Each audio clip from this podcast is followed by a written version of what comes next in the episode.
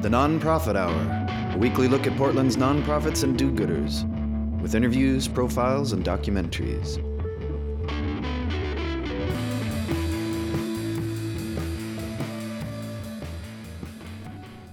You're listening to the Nonprofit Hour on xray.fm, brought to you by the Media Institute for Social Change, a public interest media lab that works to inspire, empower, and engage emerging media producers. I'm Henry Leisha. This week, we take a look at two farms that are teaching children hands on lessons about environmental science and agriculture while building life skills. First, we'll hear from Kayla Catino and Adam McKinley from Geercrest Farm and Historical Society. The farm has been passed down through five generations of the Geer family, a prominent family in Oregon's state history. Today, the Geers are focused on preserving the farm and the agrarian lifestyle that has existed there. The site now serves as a nonprofit that immerses children in farm life and aims to build leadership skills through meaningful work. Next, we will hear from Elizabeth Schmitz, the executive director of Sauvie Island Center. Her organization works to help children understand the connection between the food they eat, farming, and the land. Their hands on farm based curriculum was developed through a partnership between farmers, educators, and culinary professionals. For more on these farms, we turn to our host, Phil Busse.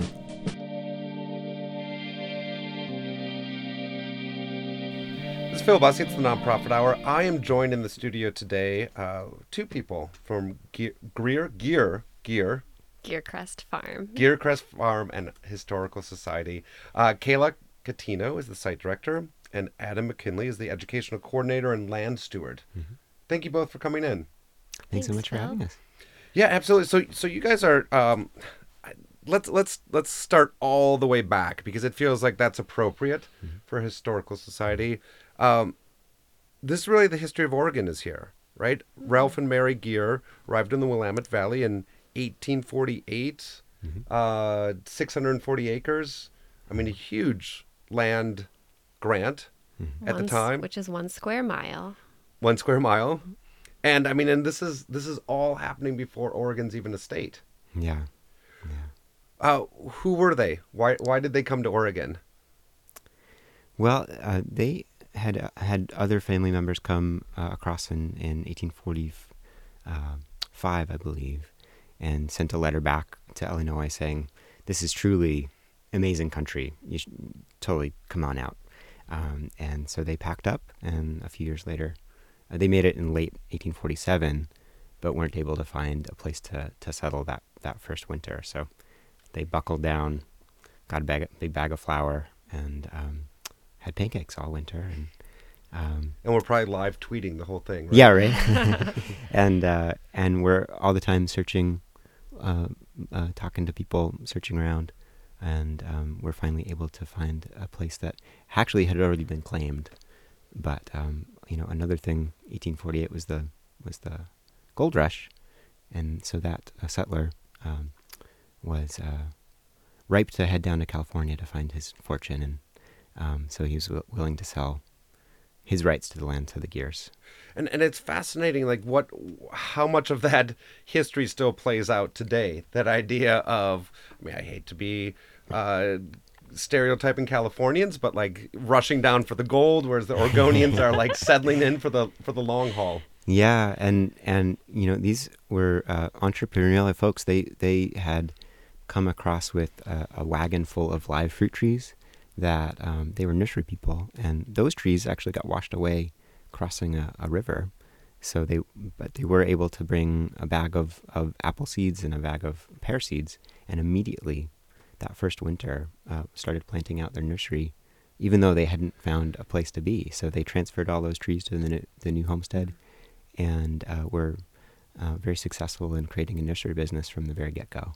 so place this on the map for me where where exactly are we talking I'm talking about uh, 40 or um, Silverton, Oregon. It's about 40 miles south of Portland.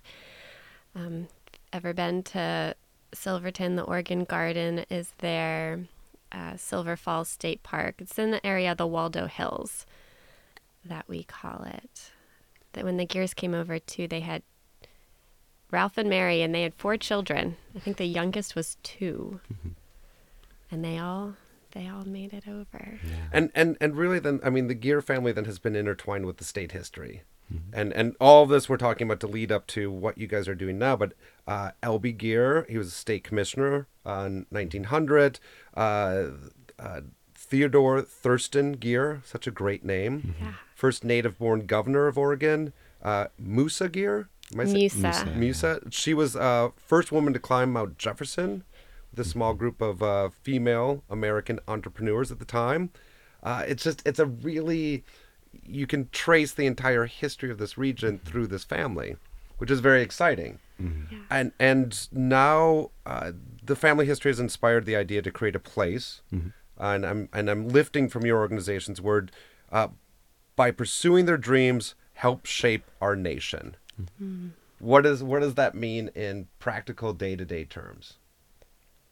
Gosh, well, I think uh, we can find a lot of inspiration looking back at um, just the persistence and the and the, the drive um, that these people um, uh, uh, in pursuing their dreams, and um, in in a very land based way. You know, the Geers uh, they're all uh, passionate about some uh, uh, part of the land or another, whether it be um, pears and pear cider or horses.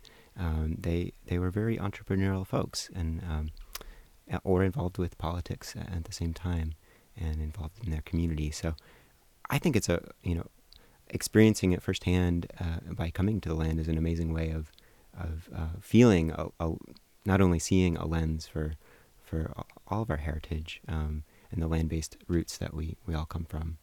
Um, And so you guys bring school groups in.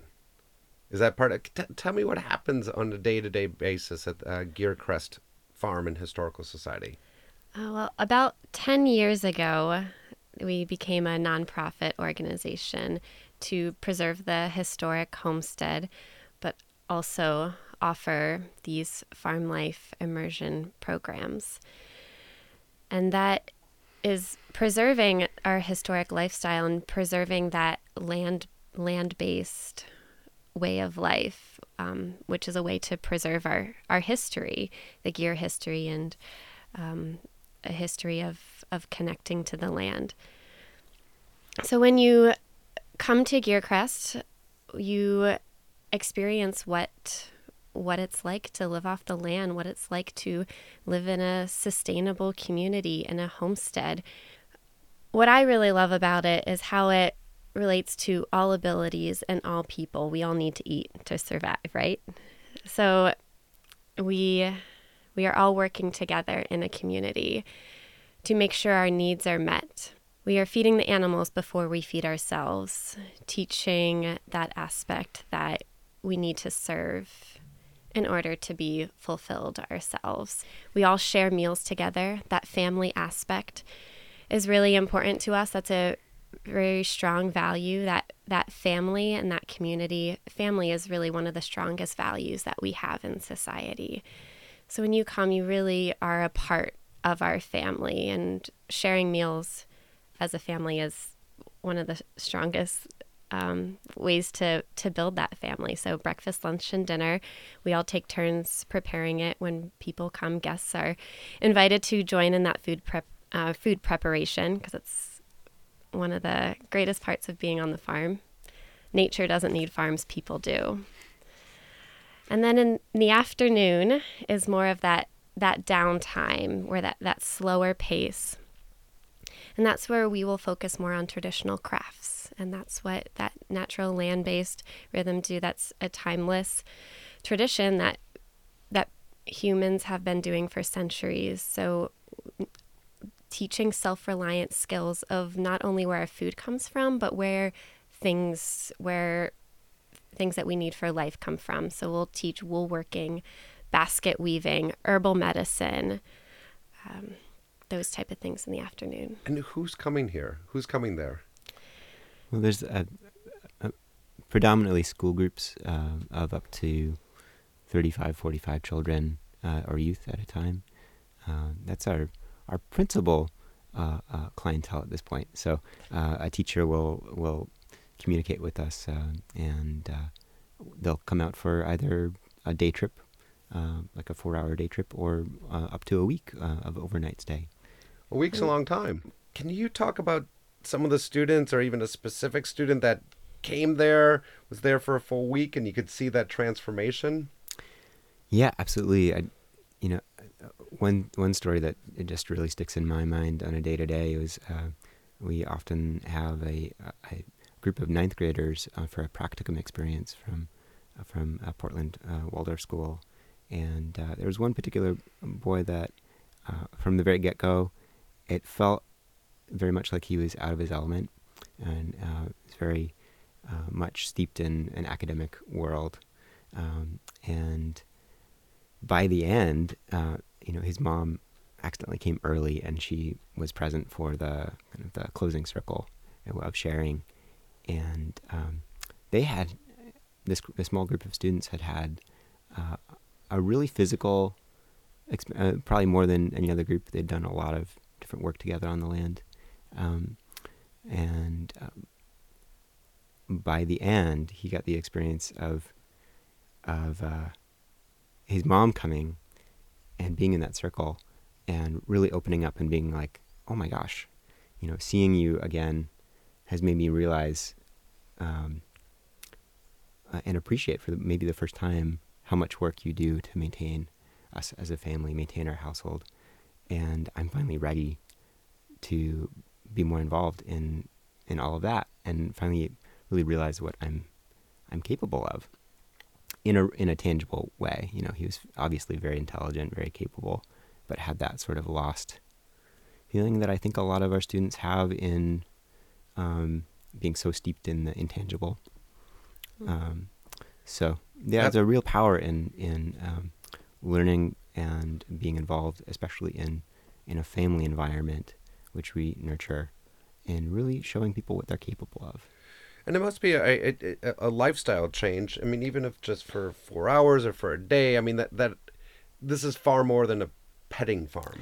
Yeah, it you know that's you know from the very get go we're welcoming people into our uh, connection to the land, and and yeah, from the very get go, it's uh it's sort of a timeless experience and um, uh, and energizing for a lot of people to wake up with the sun and start to reattune to uh, uh, a, a more nature connected rhythm. Um, I mean, it's different, but I want to add that it's it's what humans have been doing for centuries. It's something that we're all connected with, and we might be feeding that in different ways and need need that uh, in different ways. But um, it's not a new way of living. It's a different culture than mainstream society, but it is it is based in our roots and in who we are as humans. We need to connect. We need to eat. We we are connected to the land. We are connected to each other. So it's mm-hmm. really uh, that's what we just want to provide people with that experience to reconnect again. But isn't Facebook for connecting? I mean, we to... are on Facebook too and Instagram. I mean, I, I, imagine that that is part of the culture that you guys uh, go against or or have to counterbalance somewhat. That that kids are coming in and they're a generation that does have a lot of screen time and a lot of their community is based on those mm-hmm. connections and do you find that that is uh, an attitude that the kids are coming in with and that you uh, shift them away from or give them an alternative to? You know, it depends on the length of stay. I mean, Kayla might have, have some other perspectives on this, but I, I think that typically children children are so excited about being there and then and engaged from dawn to dusk really that I, I don't even think they they miss it really but uh, you know, for those students that are there for maybe a longer period of time, or those that are a bit more mature, uh, or in high school age, um, it does take a little bit more discipline. And I feel like uh, you know we're not trying to repattern or anything. I think it's um, uh, trying to provide an ex- inspiring experience that they can come back to their technology um, in a way that um, feels more helpful, perhaps, mm. and, and, more inspiring. So yeah, I want to kind of I want to quote our mission here, which is to nurture personal growth and learning through immersion in farm life, nature, and local history. So it's um, not, I don't see as a challenge. We're nurturing personal growth and learning. And we're not saying that everyone should be farmers or work on a farm, but we want to provide them experience that that could nurture that that growth and learning in their lives and how they relate to the world and how they relate to themselves and and build that self um, self identity and self reliance and how to serve community and how to help be leaders in creating sustainable community and I don't think we have to, yeah, fight, uh, fight the culture. I, one of my big proponents, or why I'm so interested in farm life too, is that meaningful work aspect. And I think children are eager for meaningful work. And right now in our society, we we want to preserve childhood, but that has almost come full swing the other way and that we want to preserve it so much, but we're not giving children work that they are capable of and that fulfills them. And a lot of the programs that come are eight year olds, which is a really interesting. There are a lot of children that come in third grade, eight year, eight at eight years of age, and it's amazing how engaged and interested in the work. They want to work. They have a desire to work and be a part of that. So I meaningful work is I think really important at, at all ages. I, I, I have a, a nine year old and she has declared that she wants to be a farmer. Um, we we have had to explain that she does have to get up before eight a.m. and can't wear pajamas all day though. So she is she's working on the cultural challenges. Well, uh, she should come to camp this summer, Phil. We will get her. We will look into it. It's the nonprofit hour on X Ray FM. I am talking with uh, Adam McKinley, who is the education coordinator and land steward for Geercrest Farm and Historical Society, and Kayla Katina, who is the site director. Uh, the farm is located near Silverton and and uh, brings students from Corvallis, Eugene, from Portland down and uh, re- reconnects with a, a sense of place, a sense of purpose. Um, talk to me about just. I mean, I, I imagine you're you're there's chickens, there's fresh eggs. Uh, are you are the students slaughtering animals? That's a good question. The students aren't. yeah. Well, uh, Adam, it, you should talk. About. It's definitely a question that that comes up quite a bit. But you know, first I'll, uh, I'll talk about um, the the farm. We're on 20 acres now, which is um, and and a really diverse one. Uh, a couple year-round creeks and forest, and uh, and about six seven acres of pasture and about a half acre of gardens. So it's a really uh, a lovely, uh, very diverse site. Um, and the, yeah, the kids are, are, or youth are involved in all aspects of the of the farm. A little goat dairy is kind of the the nucleus of the farm, uh, so we'll, we'll milk goats every day. And for those coming for smaller groups uh, experiences like summer camps, they're actually able to learn how to milk.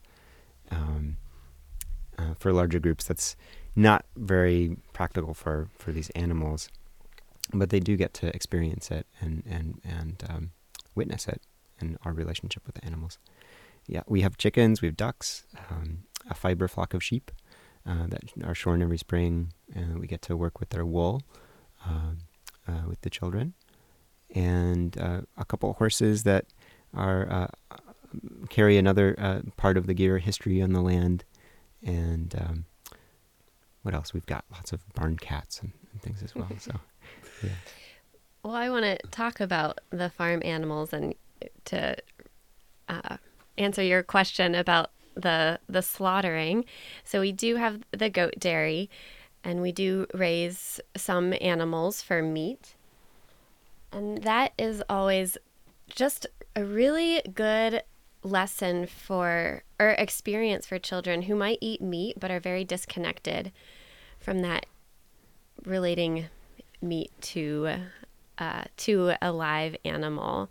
And I don't want to get too political in this, but why I'm so passionate about Geercrest Farm too is the way that we humanely treat our animals and those lessons in loving and serving animals, but also them that circle of life and that in that humans Adam would be able to talk more about this better than I can. But it is is a it is a lesson in learning how we are all related in that circle of life and how mm-hmm. we are connected to animals. Yeah. And it, it can be hard lessons for some kids and but it's a really good learning opportunity. Mm-hmm. And we like having that conversation. Mm-hmm. Have you had students go through the program and at the end declare their vegetarianism? Absolutely. Yes.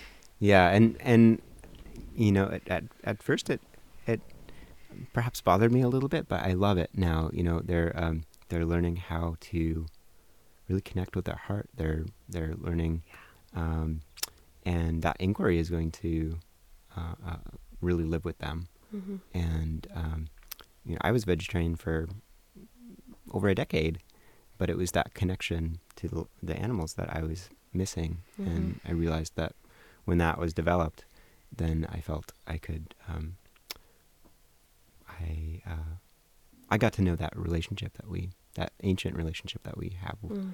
with those creatures, and um, and take con- take more control over my r- relationship with food. So I think that's that's a process that we see with the children when they make those connections between the garden and the salad bowl, um, and um, and all of the work that it takes to to love and care for these animals, um, and uh, I think brings some awareness. Although they probably don't aren't able to understand it sometimes at, at a young age, but um, the level of disconnection Mm. um, and um, um, and the the true emotional richness that it that uh, is is present there if if we if we uh, choose in all the food that we we Mhm. take in and all the food that that that we that we care for. So I want to change context just a little bit and talk about uh, this is the nonprofit hours. so let's talk about some of the organizational questions here.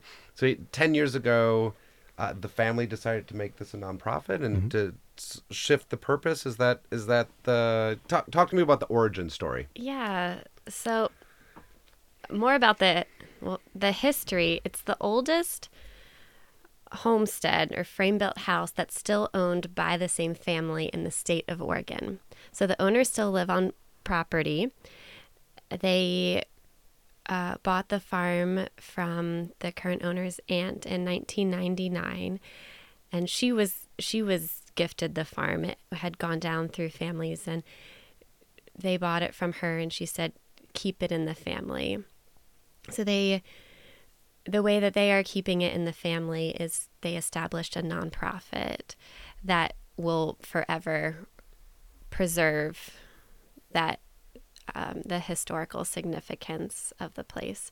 So in 2007, they um, created a nonprofit to preserve the homestead. the farm you know, like many American farms, has encountered this issue of of um, of passing it on, and um, while the family is, is interested in seeing its heritage preserved and um, the farm preserved, uh, you know, few of, u- of us in the modern society are willing to go through the work of of taking on um, all of the work that it takes to to uh, to maintain a not only a house um, but 20 acres of property. So the farm will stay in the family and stay in that ownership. However, the nonprofit is um, set up to really maintain that intergenerational uh, uh, uh, support of the farm and the management of, of the animals. Yeah, I mean that that is a very uh, keen problem. The problem of farms staying part of Oregon's culture and economy. Yeah. Uh, Oregon State about a month ago came out with a report about the aging of Oregon farmers, and I and I and I'm forgetting exactly, but I think the average age is about 65 now, Yeah. And there's not necessarily uh, a generation that's going to come in and replace that. hmm And you know that's you guys seem to be at the crossroads. Uh, Geercrest Farm seems to be at the crossroads. That idea of this is why uh, Oregon was settled Mhm. uh, for its farmland. Yeah. Uh, yet this is what is uh, quickly vanishing. hmm And so it's it's it's exciting to be there, and it's exciting, hopefully, that you're inspiring perhaps some future farmers. We hope we definitely hope so. And like we said, you know, that's not uh, that can't be our intention. Uh, however, we, we we we intend to provide as much leadership experience as we can for uh, for uh, adolescents um, in empowering them to really master uh, different aspects of, of, the homestead farm, which they can really take to whatever scale they choose. Mm-hmm. Um, um, but uh, yeah, I think it's the more of, of giving that connection to I you know I didn't even know it was honestly a profession until I was through with college. It wasn't even my, on my radar. Even though we had a garden at home, I had no idea the joy of uh, of of maintaining a diversified um, farm operation. And I think that uh, that's a, a, real disservice to our younger generation. In they get to miss, they're missing out on a, an amazing uh, profession that uh, I think is really still marginalized, even though we're in such a, a rich and foodie um, hmm. culture right now. Adam, talk a little bit. You, you you grew up here in Oregon. Yeah, I grew up in South Portland, and was lucky enough to uh, even be in a in a small alternative school until eighth grade, and running amok in the woods, um, and then going to a public high school, um, and I'm lucky enough was was uh, really turned on by science and and um, passionate about uh, about plants, uh, and uh, but not really knowing where that was going to take me. So uh, it took me through college and um, and a great passion for the outdoors, and then taking a an ecology class focused on agriculture. It just something switched, and I was like, "Gosh, this is this is what I'm this is what I'm made to do." So, uh, and immediately followed that pursuit out to um, to to small scale agriculture. And and you've worked in Colorado, you've worked mm-hmm. in Hawaii. yeah. What brought you back to Oregon? I think you know, really it was the family connection, uh, being closer to my par- parents, and and that sense of home here in the Willamette Valley. Um, and uh, I was looking, I think, also for for um, not just a, a, a, production farm experience, but uh, to a more holistic uh, uh, opportunity that really engages community. And I can have thought of a, a better place, really. And Kayla, you were born and raised in Pennsylvania. Yes. um, My heart has always been in Oregon, though. uh, how so? What well, did you know about Oregon growing up? My I visited Oregon as a kid, and my mom's heart was always here. And her best friend growing up lives down in Roseburg, so I who I call my aunt. So I felt like I always had family connections there. But I studied music therapy in college and worked specifically with children with special needs. And I minored in psychology and nonprofit leadership. After college, I was I did well in the academic career, but really just wanted to get my hands dirty and take time that typical thing of taking a year off after college to go travel and explore, which which is what I did. I traveled down the the East Coast and then bought a one way ticket to Oregon, just because I wanted to work on a farm. My mom calls it the pioneer dream that's still alive, that desire to move out west to a farm. So I actually came as an intern to Geercrest Farm about five years ago. And how did you know about them? I came to Geercrest as a WWOOFer, which stands for Worldwide Opportunities on Organic Farms. That's just one venue. There's other agricultural venues that we now search for um, that we get our interns through. But it is connecting willing workers to learn farming for room and board, which is what WWOOF originally was. Um, it's it's worldwide, and there's there's a few of these organizations that that connect people interested in learning. So that's how I came. I filled a homemaker position that I really um, was drawn to farming, but also I'm drawn to that that nurturing aspect of the family is really the hub of the farm, and when um, systematic um, and inclusive family is and that community is really at the heart. The farm family even currently is at the heart of of what the farm does. Like I said before, nature doesn't need farms, people do. So holding that people space, that homemaker position, or holding that is really critical in um, in a small homestead. So I came to fill that, but moved up into some other roles in the organization. Was the education coordinator for a while, and then moved away for two years, and always thought about Oregon, and was offered a job back here about two years ago. And your bio says that you lo- you love to make pies. Anything in particular? Well, I'm gonna shout out to my Pennsylvania roots here. One of my favorite pies that I love making is shoo fly pie. Have you ever heard of it? I I, I, I know the song. It is a song. shoo fly pie, also called molasses pie. So there's no sugar in it. It's like a custard, but it's got molasses. I like to put honey and sorghum and some other sweeteners in there and a crumble top. So it's almost like a coffee cake. Coffee cake. It's really satisfying. It's a Pennsylvania Dutch pie that I grew up on. Sounds fantastic. um, Let's just. I, I want to just sort of wrap up the this conversation. But um, you you went to school. You said Kayla for uh, nonprofit management. What's weird or unique or different about Geercrest Farm and the management of that nonprofit? I think what's it's it's so unique in that why I love this nonprofit too is that it you know nonprofits are set up to provide a specific need a social service need. What's unique about Geercrest Farm is that it serves education, it serves environmental stewardship, it serves um, uh, creative arts. There's a arts and crafts component. It's a historic site, so it's got that historic perspective. So it's not just one area of humanity that we're serving, but it's this it's this whole intricate um, whole whole piece that that brings all of those aspects together and i think farms are adaptable to are able to serve all of those aspects um, of of humanity and and serving um, having that holistic view but that's also a challenge because it, it is it is a culture that that we are preserving. Just it being on a farm, too. So, not only do we have our programs like a nonprofit specializing in the programs and fundraising, but we're also operating a homestead. So, there's many it's it's very unique in the many capacities that it is it is running.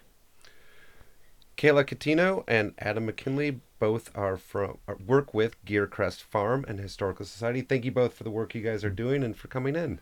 Yeah, so thank you.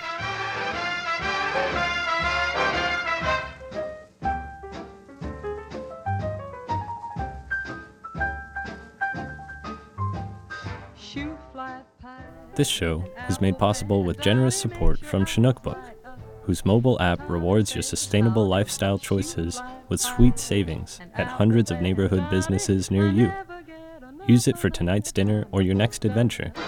Download the app free at chinookbook.com. When heavens are cloudy. Shoot fly pie and apple pan Dowdy. I never get enough of that wonderful stuff. Mama, when you bake, Mama, I don't want cake, Mama, for my sake. To the oven and make some ever lovin' shoo fly pie. An apple pan, Dowdy makes your eyes light up. Your tummy say howdy, shoot fly pie. An apple pan, Dowdy, I never get enough of that wonderful stuff.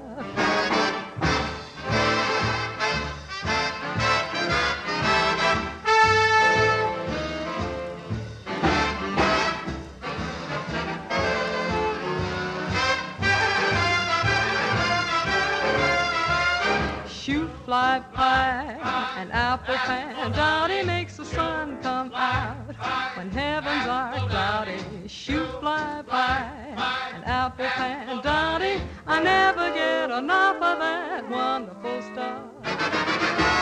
Mama, when you start to bake. I don't want no cake. Mama, mama, for my loving shoo fly pie. An apple pan, Dowdy makes your eyes light up. Your tummy say howdy, shoo fly pie. An apple pan, Dowdy, I never get enough of that wonderful stuff. Shoo, shoo, shoo. fly, fly, apple pan Dowdy. It makes your eyes light up. Light Your tummy say howdy. Shoo. I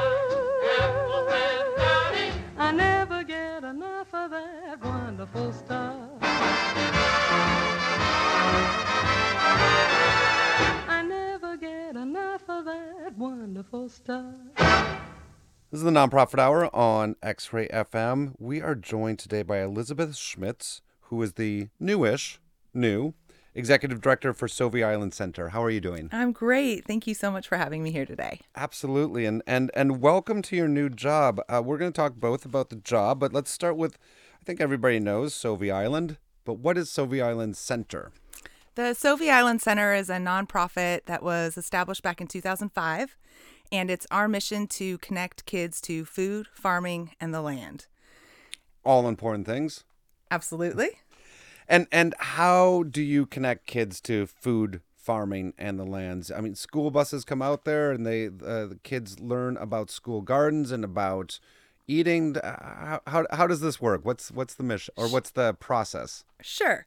So, our organization is in part made really cool because of the partnerships that we have. So, we work really closely with Sauvie Island Organic, which is a for profit farm that um, leases 18 acres from Howell Territorial Park, which is run by Metro Regional Government. So, if you're not familiar with Ret- Metro, they run a number of parks in the area, including Howell Territorial Park. They lease that land to Sauvie Island Organics, and they use the land to produce food, which they sell to community supported agriculture subscribers. They sell food to restaurants and they sell food to local grocery stores. And so they are generous enough to share their space with us so that we can get school groups out there. Um, we try to serve a majority of Title I schools, which means they're high poverty schools. So more than 50% of our schools are coming from areas where students are in high poverty um, levels. And that's really important to us because we want to um, expose children um, from all over Portland to what it is like to taste fresh food on a farm, um, to how food grows, and to connect to a natural and wild place. So they do come out in school buses usually.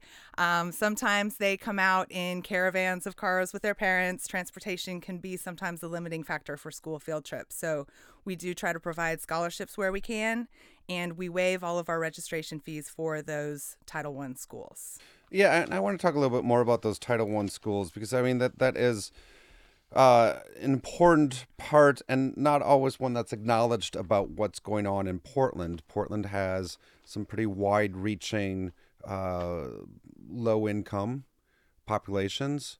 Um, can you talk about just some of how does that fit into nutrition and connection to food? How is what is the a, a connection there? There have been many research studies that show that oftentimes high poverty areas also are um, food deserts. And by food deserts, I mean places where it's difficult to access fresh fruits, veggies, healthier food choices. Oftentimes in high poverty areas, the main source of food for families will be a corner store where you can really only access sugary foods, high fat foods, highly processed foods. And if there are fruits and veggies available, they're oftentimes not very fresh or delicious. So for us, we know, again, because of research, that when children are exposed from a young age to healthy food options, and especially when children are encouraged and allowed to be part of growing food from a young age, um, they're more likely to want to taste food that they grow. They're more wa- likely to try foods again if they've tasted them before. Um, and they're more likely to like them if they are able to taste them in a um, when they're really fresh. So, part of what we're trying to do is encourage children to develop a broader food palette so that they will actually want to eat fruits and vegetables. Um, when the farm to school movement started, schools were encouraged to and began serving more fruits and vegetables, and waste went up. And so that was not the intention of the farm to school movement. So, what we think we're doing in part is helping students develop that taste for veggies and that palate and willingness to try new foods so that they'll eat more fruits and vegetables. But but but surely you have some students that show up there and they're just like, ooh, a carrot comes out of the dirt. Sure, absolutely. But you wouldn't believe when they first get there. Um, it's been very muddy this season so far, and they don't want to change their shoes. They don't want to put on rain jackets. Um, we strongly encourage them to put on some rain boots, and they get out there and start stomping around in the mud. And they are having so much fun just playing in puddles. These are oftentimes children who um, this is their only chance as part of the school year to go outside. And um, and so when it gets to the part of the field trip where they're tasting vegetables, which is actually in two of our three lessons in the spring and the fall, um, they're really excited to taste those foods.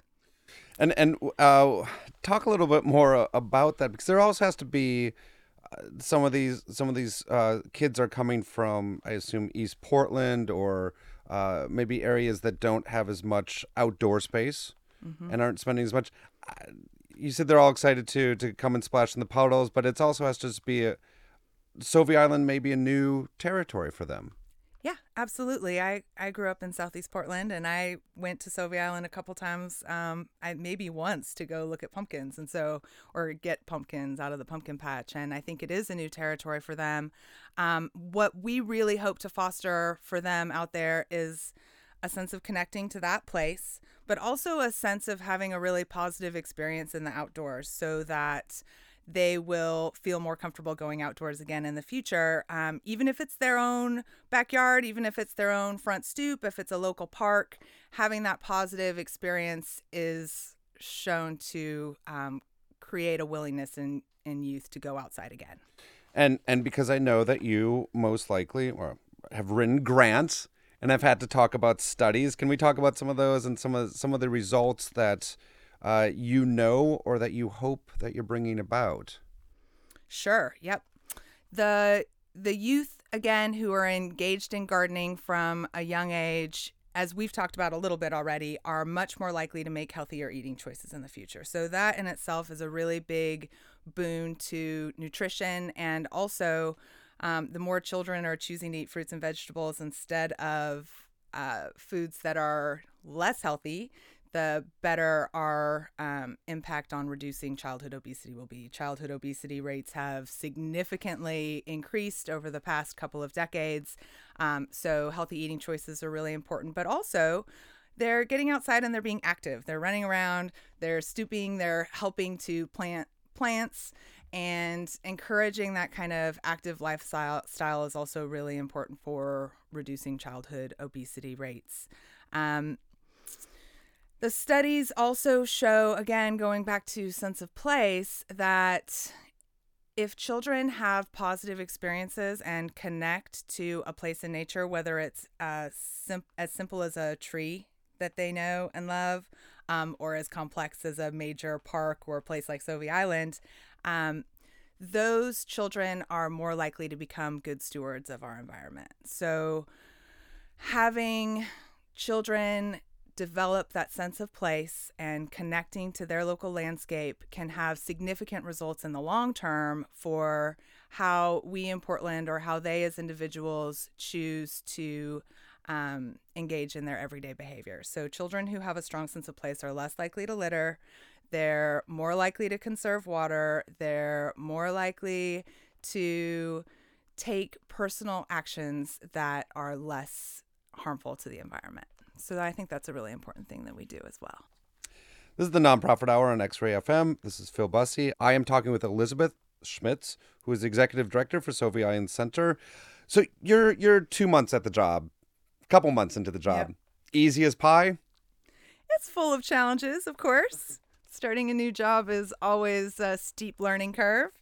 And my background is strong in the field of environmental ed. I have about almost 20 years in the field, um, starting from teaching at outdoor school and working in AmeriCorps at Metro, all the way um, to being an executive director of a state agency in Kentucky. So I have a breadth of knowledge, um, and now I'm working to strengthen my depth of knowledge of the Sauvie Island Center and all of the logistics of running a small nonprofit. Yeah, let's let's let's unpack some of that. So you started in the field. You you took an urban farm course uh, in U of O in 1997. Yeah, is that right? Yep. I, what I, that what is that? What is an urban farm course? So I was always really excited about going outside. I grew up hunting, uh, or not hunting. I grew up camping um, with my dad all over Oregon, and um, loved being outside. But we had a rose garden in our backyard. We didn't grow food, and growing food was something that was very remote to me as a child. And it wasn't until I took this urban farm class at the University of Oregon that I realized that we can all grow food. So the urban farm class was a small, maybe half acre plot just adjacent to the University of Oregon campus where we learned how to grow food, how to make compost. We learned about all types of different foods that can be grown in Oregon and built small scale um, hoop houses so that we could extend our growing season. Hoop houses are basically just little plastic covers that allow us to um, grow food when it's freezing outside. Um, and it was because of that course that I realized how um, how empowering it was to be able to grow your own food, and that led me to really a lifetime of um, activism on the food spectrum. Even though most of what I've done in the world of food has been in my personal life as opposed to my professional life, it's something that's been near and dear to my heart ever since. So what what do you think you said in the interview that convinced them you were the right person? um, I I am not sure exactly. Hopefully, a lot of great things, but I think my passion for organic agriculture and connecting youth to the land and to food uh, did come through in my interview. And and now now that you're an executive director position, this is uh, that that I assume entails some fundraising. Absolutely. Uh, is that something that you're excited about?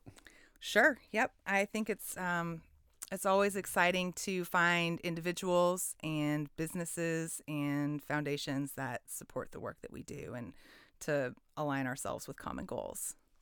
Yeah, and and um, and talk to me a little bit about um, the staff that you have out there. I mean, so you, it's not a huge staff that's running a large program. How does how does that work? Right. We have one almost full time person, and the rest of us are all part time on some scale.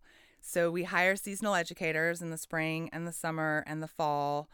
But our so we have five staff total, including me. And three of those are educators. One of those is our uh, marketing and developing director, development director, and um, the rest of our educational lessons are actually delivered by volunteers. So we have a really strong volunteer base, and our education program manager trains our volunteers in best practices in working with youth in an out of door setting, um, which can be a challenge. And then we teach our volunteers what the lessons are, and they take small groups of children out into the field. And and um, so so how much of this is about uh, digging in the dirt, and how much of this is about how much of this is about education, how much of this is about farming? It's all about education. Okay. Um, and our lessons when our co-founders, who are Cory Schreiber, who's a pretty well-known chef in Portland, and Sherry Rader, who runs the farm out there, started this nonprofit. They had been getting a lot of requests for tours. And so they realized that we had an opportunity to depth to deepen the knowledge of our, and the experience of our students who came out there. So um, this is all about experiential, hands-on learning of science. Everything that we teach has been aligned to the new science standard, standards, the next generation science, science standards. Um, and it's all about helping students have a a tactile experience with science. So, um, one of our one of our teachers who has been out there in the past, Sam Leach, said, um, "Dirty fingernails equal authentic learning." So it is all about farming, um, but it is also all about science. And and um, how prepared are you finding the students that come out there are for for those lessons at this point? They um it depends. So we teach pre-K through 5th grade out there. Our lessons are primarily targeted at 3rd grade. And so for the most part, they are willing and ready to learn. Um, we have some grants that are allowing us to come out to the schools in the winter before they visit us in the spring. And so when we're able to get out to the classrooms before the students come out to the farm, of course, they're better prepared and have been um, delivered some key information that helps them connect what they're hearing in the classroom to what they're hearing in the farm. We're also getting ready to launch a teacher guide that will help the teachers better prepare the students for what they'll see on the farm when they come and visit. Elizabeth Schmitz is the executive director for Sauvie Island Center. And how about let's have another song? Absolutely. So we'll hear roots, stems, leaves, flowers, fruits, and seeds, which are the plant parts that children are actually required to learn about in third grade as part of the next generation science standards. Wonderful.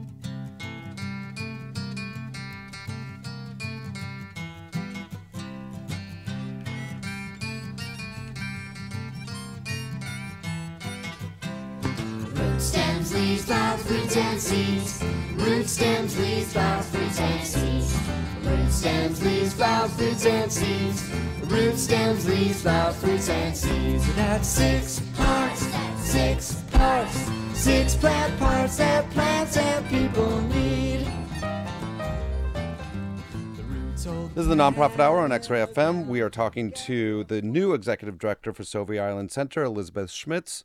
And before before the break, we were talking about some of the students that you work with, and well, let's talk a little bit more about your job. What's what what what do you feel like is your what's the biggest challenge as an executive director for a program like this?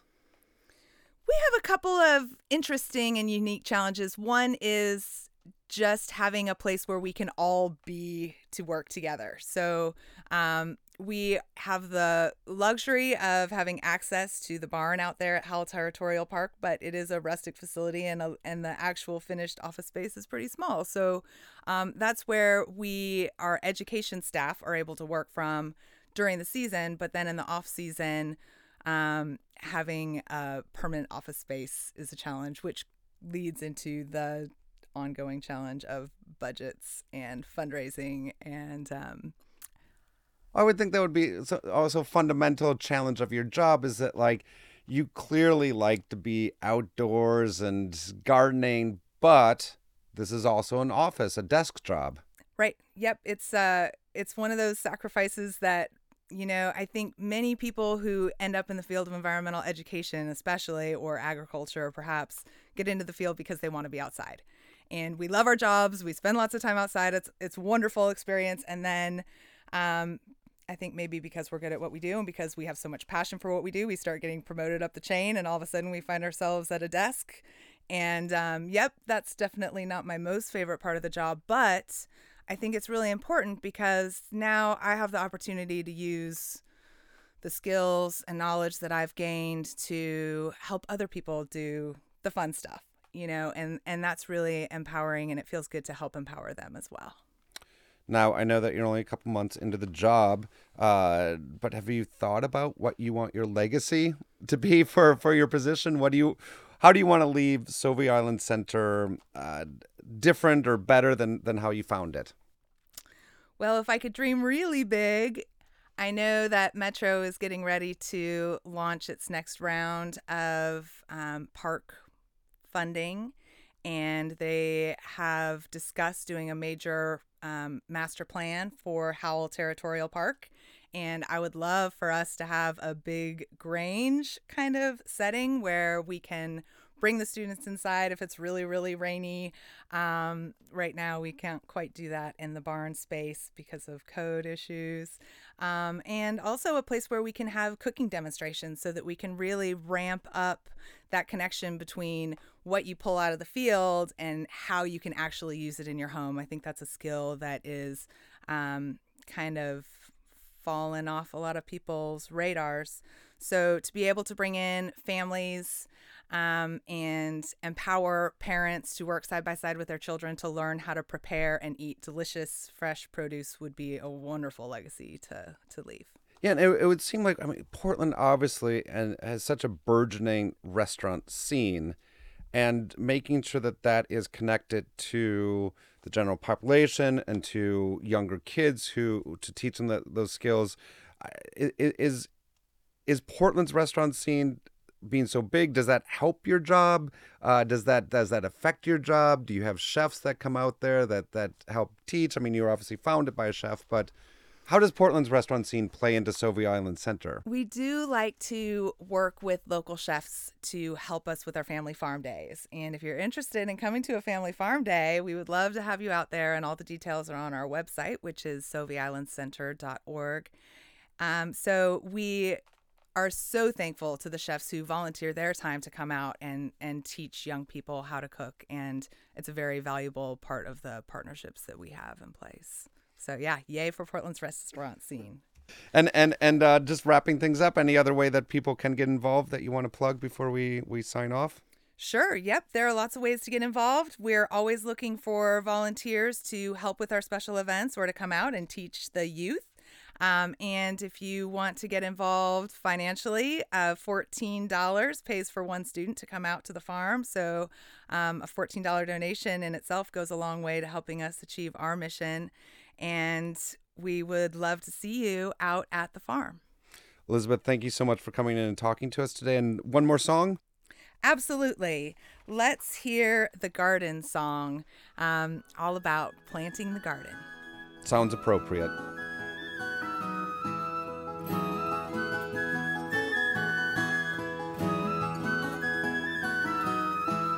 Inch by inch, row by row,